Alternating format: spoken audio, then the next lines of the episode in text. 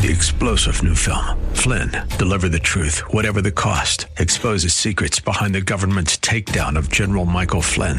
Flynn knew what the intel world had been up to. He ordered the first audit of the use of contractors. This set off alarm bells. He told the truth. He was the most dangerous person for Donald Trump to hire. They had to get rid of Flynn. Flynn, Deliver the Truth, Whatever the Cost. Available now. Watch it today. Go to Salem Now dot com. Salem Now dot com. So now as he's readying his disciples for his soon departure, the Lord is not focused on what's ahead for him, but rather encouraging and comforting his disciples. And what he said to those disciples in the upper room is just as comforting and encouraging to them as it is to us many, many years later. What a perfect time during the church calendar to uh, hear this message from Pastor Layton Sheely of Church of the Highlands in San Bruno. This is a daily visit we call Verse by Verse, and I'm Mike Trout. Thanks for uh, coming along today for this uh, devotional time. If you'd like more information about this ministry, we're on the web at study verse by verse dot com, and I'll talk a bit more about some of the upcoming Easter-oriented activities at the church when we get down to the end of our program today. Here's Pastor Layton. Do you not believe that I am in the Father and the Father is in me? The words that I say to you, I do not speak on my own authority, but the Father who dwells in me does his works. Believe me that I am in the Father and the Father is in me, or else believe on account of the works themselves.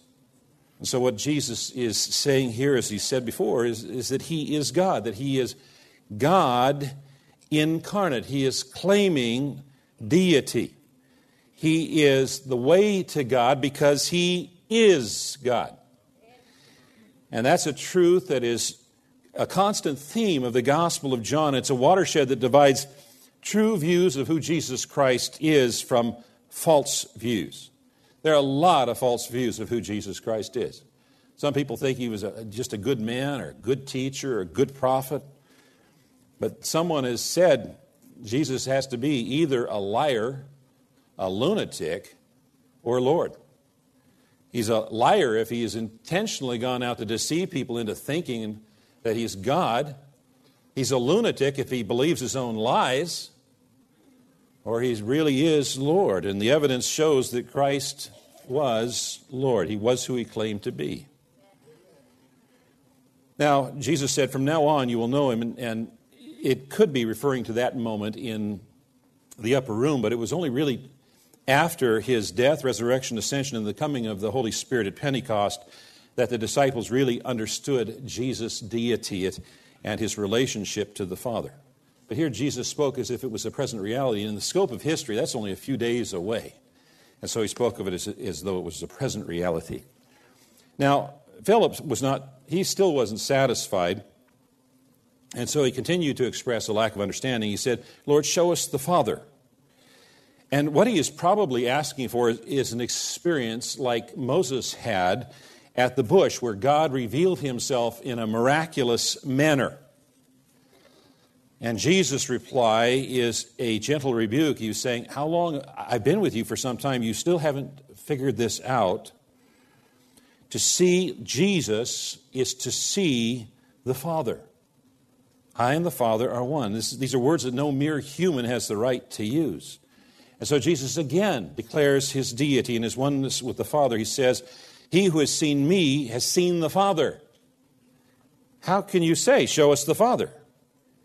If you've seen me, you have seen God, because I am God. And no doubt Christ's words are tinged with sadness because the disciples had lived with him for a number of years, the one in whom all the fullness of deity dwells in bodily form, and yet they still did not understand the truth of who Jesus was. The Lord's command, command and uh, question in, in verse ten, do you not believe that I am in the Father? And his command in verse eleven, believe me that I am in the Father and the Father is in me, provides a cure for confusion and turmoil. You see, our Christian life is strengthened and sustained by believing in and continuing to believe in the fact that Jesus is God incarnate. Jesus is God incarnate. And Jesus says, I've told you, and I've told you, and I've told you. And if you still don't believe the words, just look at what I have done. Believe me that I'm in the Father, and the Father is in me. Otherwise, believe because of the works themselves. So he's giving multiple reasons, some multiple evidences that he was who he claimed to be. Look at what I've said. Look at what I've done. What I've done are miracles that only God can do. Can you connect the dots? That's not in the Scripture. That's uh, Layton right there. Verse twelve. Truly, truly, I say to you, whoever believes in me will also do the works that I do. And greater works than these will he do, because I'm going to the Father. Now, this is astonishing that Jesus here is declaring that his followers, his disciples, are going to carry on his ministry in his power, including the working of miracles. Now, the greater works that he refers to is not a reference to greater in terms of magnitude or quality, but rather in terms of extent or quantity. Let me explain. Jesus never preached outside of Palestine, but his followers, his disciples, have gone all around the globe preaching the gospel, bringing the gospel to people. And Jesus only had a little interaction with Gentiles, but Paul and, and, and the others and, and many disciples have gone everywhere to share the gospel of Jesus Christ. At the time Jesus Christ ascended into heaven, there was probably no more than a few hundred believers. Today, there are billions of people all around the globe that believe in Jesus Christ, that identify themselves as Christians. Christianity is the largest religion in the world, according to the Pew Research Center. And this power, this ability to do greater works, would only be available because he was going to the Father. And later, as we continue our study, it's, he's going to be talking about how his departure, he's going to send the Holy Spirit. And the Holy Spirit is going to indwell believers, and he's going to empower them for ministry. And that's going to be yet another source of encouragement and comfort to his disciples. That's why we at Church of the Highlands are not surprised when we see or hear of miracles, because we expect them. Jesus said they would happen, and Jesus Christ hasn't changed. He's the same yesterday, today, and forever. Amen. Verse thirteen, whatever you ask in my name, in my name, this I will do, that the Father may be glorified in the Son. If you ask anything in my name, I will do it. So here he made another promise, and that is that he listens to our prayers. In fact, he restated it twice, so it wouldn't be lost upon us. Whatever you ask in my name, that I will do. If you ask anything in my name, I will do it. I will do it. He is listening to our prayers. Now, the disciples, for the last number of years, it depended on Jesus for everything. He's leaving. What are they going to do? Jesus is saying, pray in my name. I'll meet your need. Now, to pray in Jesus' name doesn't mean what some people think it means. Some people think it means some kind of a magical formula that if you tack it on to whatever you've said, God is obligated to do whatever you said. And that's not what in his name means. The other night I was on eBay. I needed to buy something, you know. So I put in my order, and I clicked on the button. It said, make it happen. And some people think that if you say the words, in Jesus' name, that's like pushing the button. Make it happen. That's not what it means. It has a much more profound and serious meaning. First, it means to bring our prayer requests into line with God's will and his purposes for his kingdom. You remember what Jesus said in the model prayer? He said for us to pray, your kingdom come, your will be done. So prayer is not about us getting our way, but rather about God getting his way and us being in tune with God's way.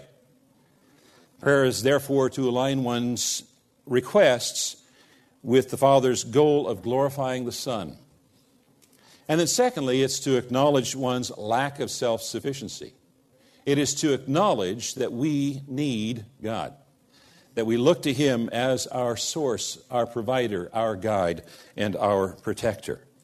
And we come to Him not based on any merits of our own, because we don't have any, but based on the merits of Jesus Christ, who has made it possible for us to come into the very presence of God through His, through Jesus Christ. That's what we're talking about when we pray in His name. And who are we to address our prayers to? Well, you remember Jesus gave us the model. And He said, when you pray, you pray like this: Our Father.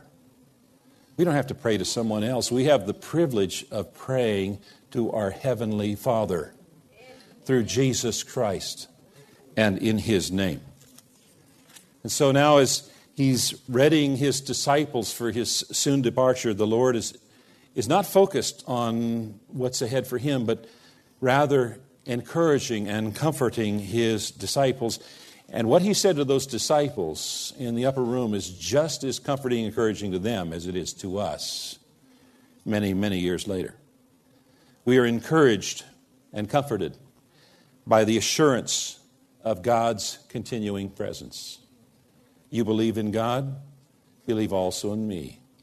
I promise to never leave you nor forsake you. We are encouraged by the confidence that He is preparing a place for us we call heaven, that this world is not our home, that we're just passing through, and that we're going to enjoy God for all of eternity. The conviction that He is the only way to God. I am the way. No one comes to the Father except through me. The realization that He is God incarnate. In the beginning was the Word, and the Word was with God, and the Word was God, and the Word became flesh and dwelt among us. The recognition of His sustaining power, that He hears our prayers, and that He will provide for our needs in accordance with His will as we live in His name. Amen. Amen. And we'll start a new message on Monday when we come back with the next edition of Study Verse by Verse here on this station at this same time. This is a broadcast outreach of Church of the Highlands in San Bruno. I'm Mike Trout. Thanks for joining with us. As you might imagine, there are quite a few activities planned around the Easter weekend, starting on Friday. There is a Good Friday Remembrance service, actually two services, the first at one p.m. and then the second at seven p.m. And then on Saturday, a full Easter service at five p.m. And then on Sunday, an Easter sunrise baptism service at seven a.m. And then regular services at eight thirty a.m., ten a.m., and eleven thirty a.m. And all the details are on the web at church of the highlands dot org. That's church of the highlands dot org. Have a great weekend. And join us again on Monday at this same time when Pastor Layton will open the Word of God and we will study verse by verse. Three-star General Michael J. Flynn, head of the Pentagon Intelligence Agency, knew all the government's dirty secrets. He was one of the most respected generals in the military. Flynn knew what the intel world had been up to. He understood its funding. He ordered the first audit of the use of contractors. This set off alarm bells. The explosive new documentary, Flynn, Deliver the Truth, Whatever the Cost, and covers the facts behind this scandal. Flynn told the truth. He was the most dangerous person for Donald Trump to hire. I find out the worst enemy that I'm going to face in my life is right here in America. They took my assessment and they wanted me to change it. And I was like, I'm not changing it. They had to get rid of Flynn. With in-depth interviews, archival footage, and never-before-seen personal records of the man behind the headlines. I just felt like I was drowning. Flynn, Deliver the Truth, Whatever the Cost. Available now. Watch it today. Go to salem now dot com. salem now dot com.